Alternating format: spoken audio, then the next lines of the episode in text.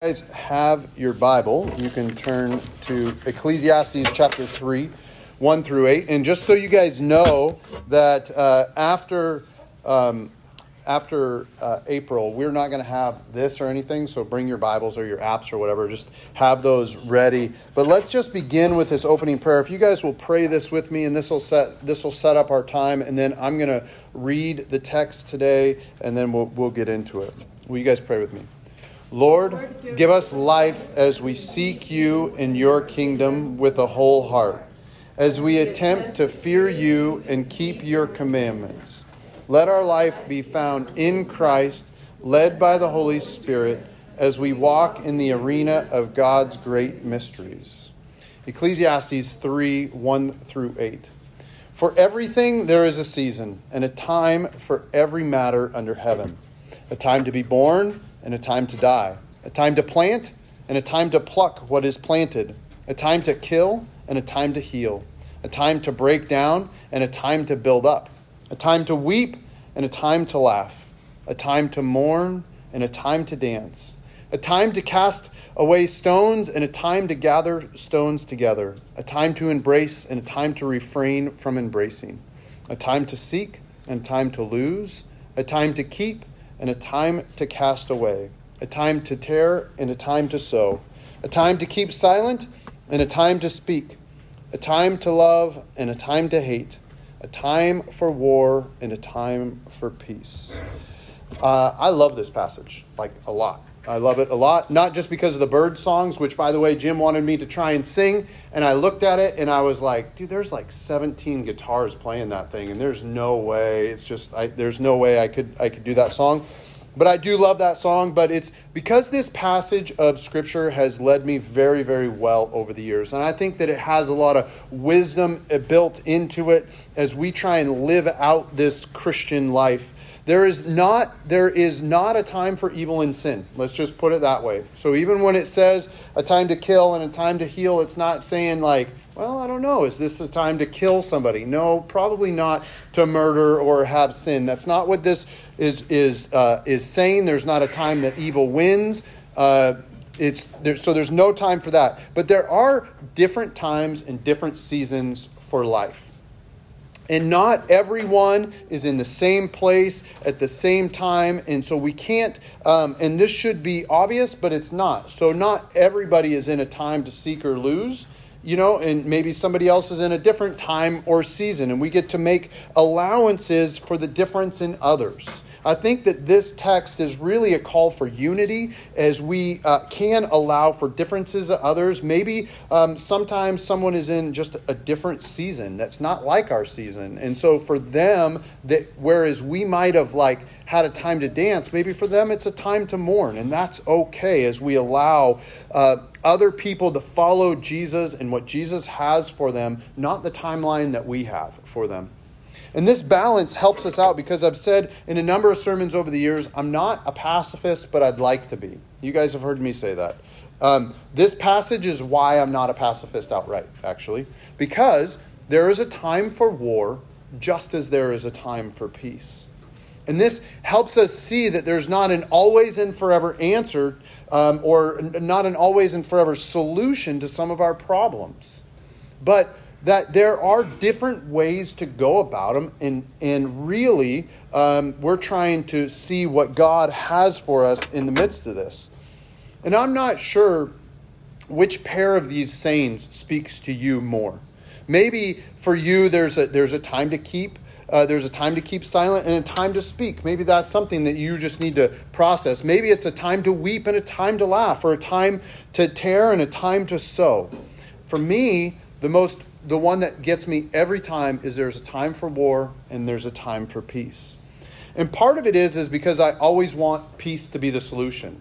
I never want to go to war. And yet there are times for war, and we just need to admit that. And I need to admit that to myself. There is also a time to destroy what wants to overtake and dominate others and persecute others. And I think that too many times, too many people jump to war too quickly. We live in a culture that loves war, and so we jump to war real quickly. And I would always vote for peace, but that's even at the expense when war might be needed. And just honestly coming to this with a little bit of humility, saying, you know what? I don't know. And so what we need in this world where there's two seemingly opposites, war and peace, or two different ways that are permitted for us to walk out a Christian life, what we need is discernment. We need spiritual discernment to help us figure some things out. We need spiritual discernment to figure out which step Jesus would have for us to take. And I don't think this is an easy task. I don't think this is something that it just comes to us naturally. Yet it is an important one, and this tax means that we cannot assume we always know where exactly Jesus would have us. Sometimes we can plan out ahead of time, but sometimes we get to let Jesus surprise us as he leads us in our life. And we get to pay attention to the life that he is leading us on, and instead of presuming we know where he's leading us, or we have our 10-year plan, Lord. You know what? We get to say, no, you know what? I'm just going to follow him this next step. And in order to do that, we need discernment. So I thought this is a little bit different sermon, I think, than normal sermons. But the definition, I don't normally do definitions of like this word, but this is what I want us to give us as a framework for working with when I say definition. It's trying to figure out where Jesus is leading us by paying attention to the Holy Spirit. Trying to figure out where Jesus is leading us by paying attention to the Holy Spirit. The first thing that we need for discernment is humility. Humility is a death to self, and in that death, we need the resurrection of Jesus in our lives. Because there's a time to live and a time to die, and God gives us pleasures, and there's toils and time for everything under the sun. And so we get to die to our thoughts and our desires and listen and hear with the ears of our heart. And once we hear, we walk out what Jesus would have for us. We ask what Jesus asks us to do. That's what we do. And in this, we need humility. Thinking more of Jesus and his ways than we think of our own. And if we have humility, then how do we hear from the Holy Spirit? And that's what I'd like to discuss today. I would suggest, and this is not all-encompassing, I was thinking about this, like Mary had an angel visitor. That's a good way to hear from what the Holy Spirit has for you. I wish that would happen to all of us. There are many different ways, but I'm going to suggest three today that I think are helpful and kind of practical things for working out spiritual discernment in our own life. And so how do we pay attention? We can pay attention by following the following things. It's Scripture, community, and emotions. So Scripture... Jesus left us a document that is alive and speaks to our life and situation, right? That being the Bible. And the Bible is not, I know some people are like, when you have questions, just go to the Bible and you get answers. I don't think it's like a question and answer book like that. It's not necessarily a manual or a roadmap for life. I've heard it called a roadmap for life. And I come to it when I'm at a decision and I'm like, okay, if it's a roadmap, there's no like, I don't know what to do here. And you're just trying to figure out, it's a living document.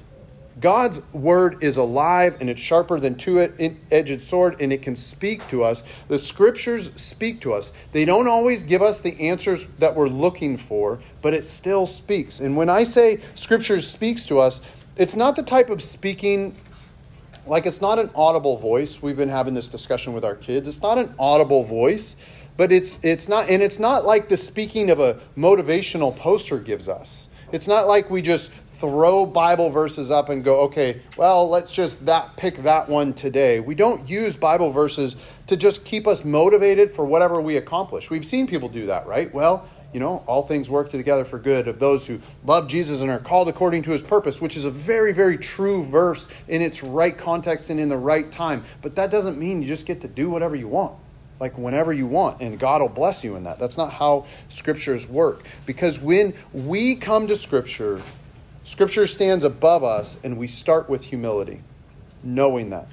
Which means we come to scripture and allow it to lead and guide us rather than put whatever we want to say onto Scripture. And we come to Scripture in a place where we are really willing to be wrong about our assumptions, about our questions, about where to go. And we remember that there is a time to break down and a time to build up.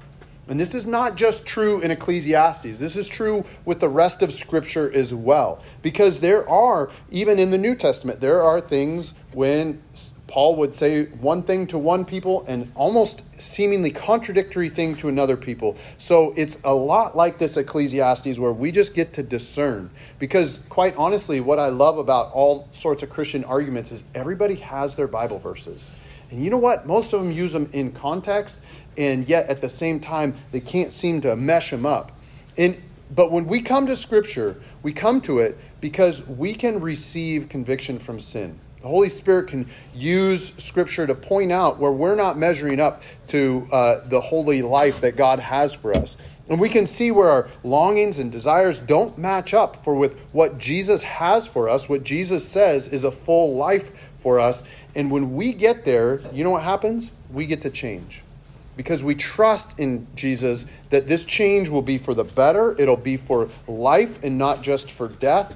And when we confess our sins before Jesus and one another, this helps us stay in humility and on the path that Jesus has for us. There are times in Scripture when we're looking for direction and we go to open it and our solution will come forth. Amen? Has that ever happened to you?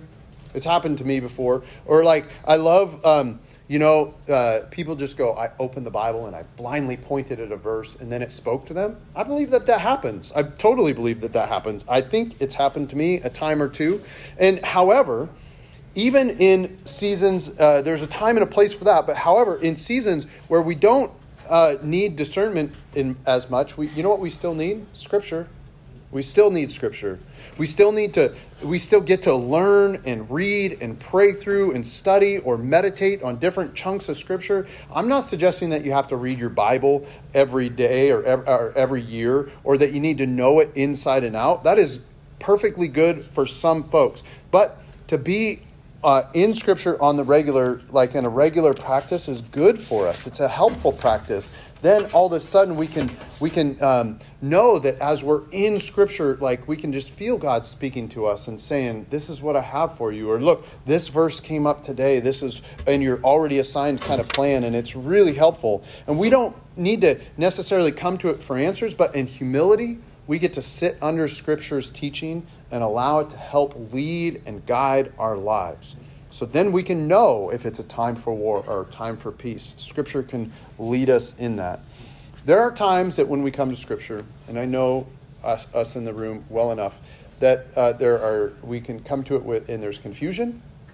We can come to it and it's frustrating at times, but you know what? We get to keep at it. We get to keep at it, and the more, personally, the more I read Scripture, the more questions I have.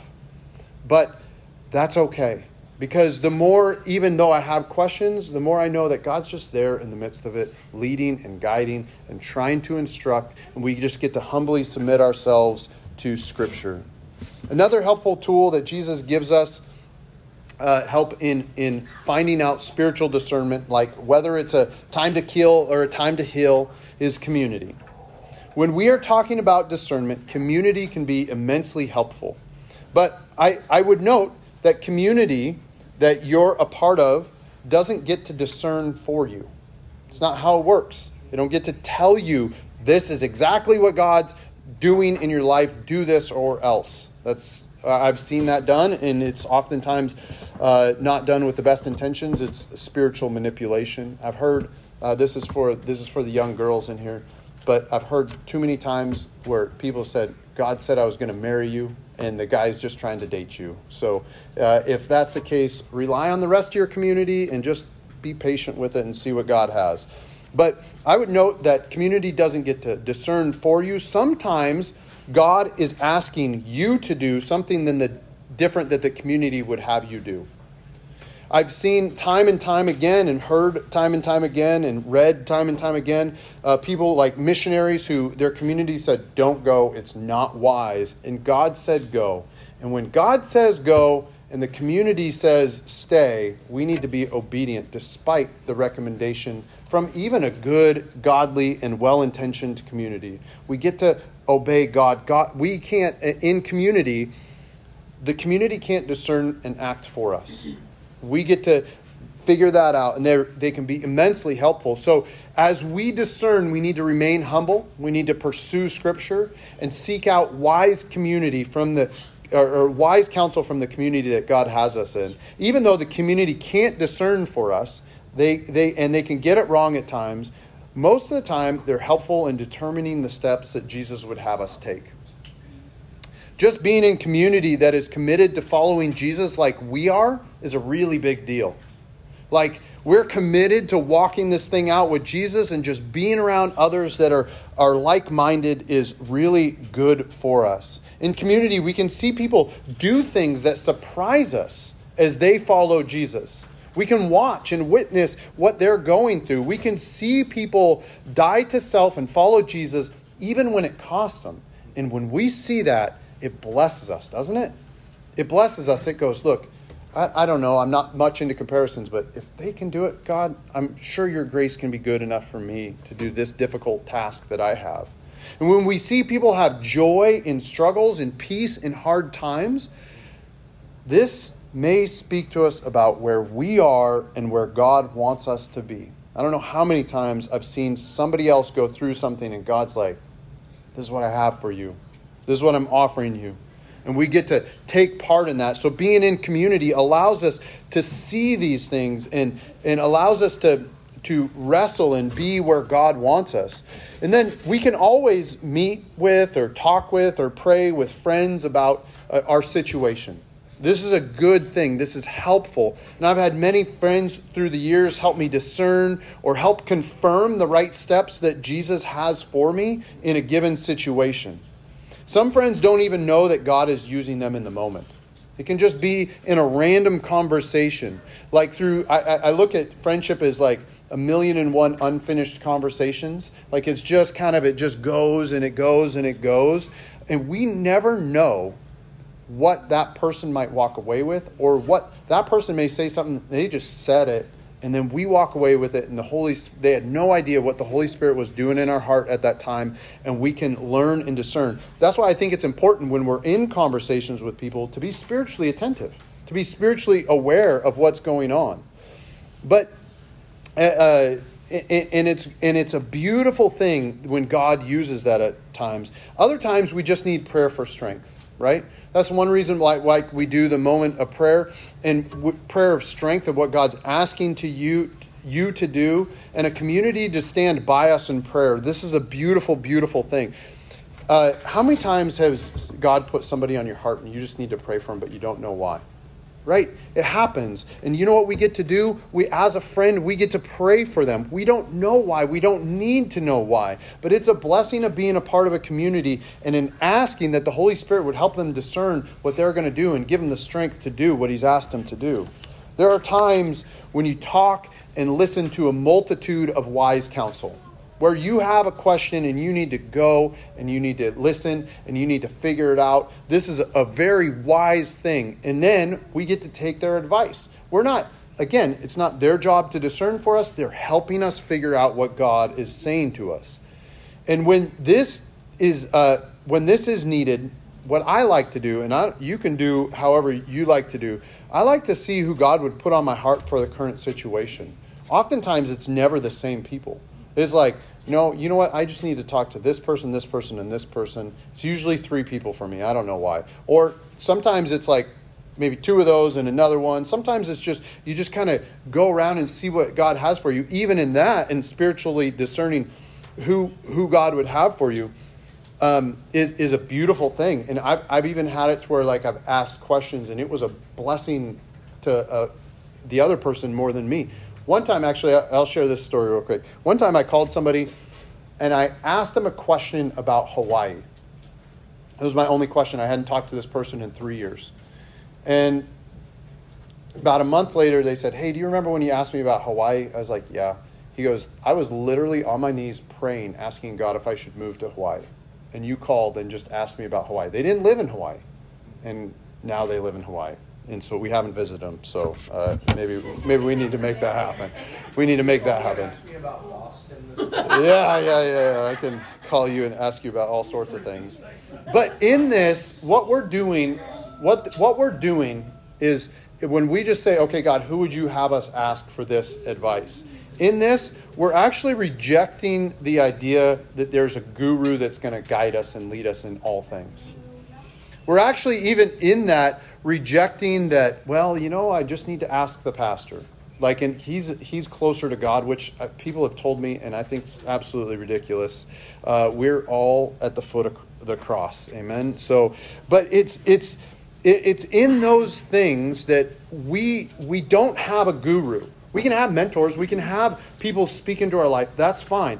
But no one has all the answers for us. No one's going to have those things. We can have our go-to people like all the time, and that is amazing, and that works for some folks. But just know that when we go and get a multitude of wise counsel, even in that, we need to go expecting that their wisdom will be helpful. And if they're a follower of Jesus, then they're going to help us follow and seek Jesus. And a wise word from a good friend can be one of the most helpful things. And I think about it this way. Especially, I find some of my wise counsel that I find I go to more often is because they give me counsel that they wouldn't actually do that thing that God is asking me to do. But they're encouraging me to go with it. Even though for them, it costs them a little bit. It costs them a little bit of like, hey, that's not really my style, but I think this is what God has for you. Those are good and faithful friends that do that.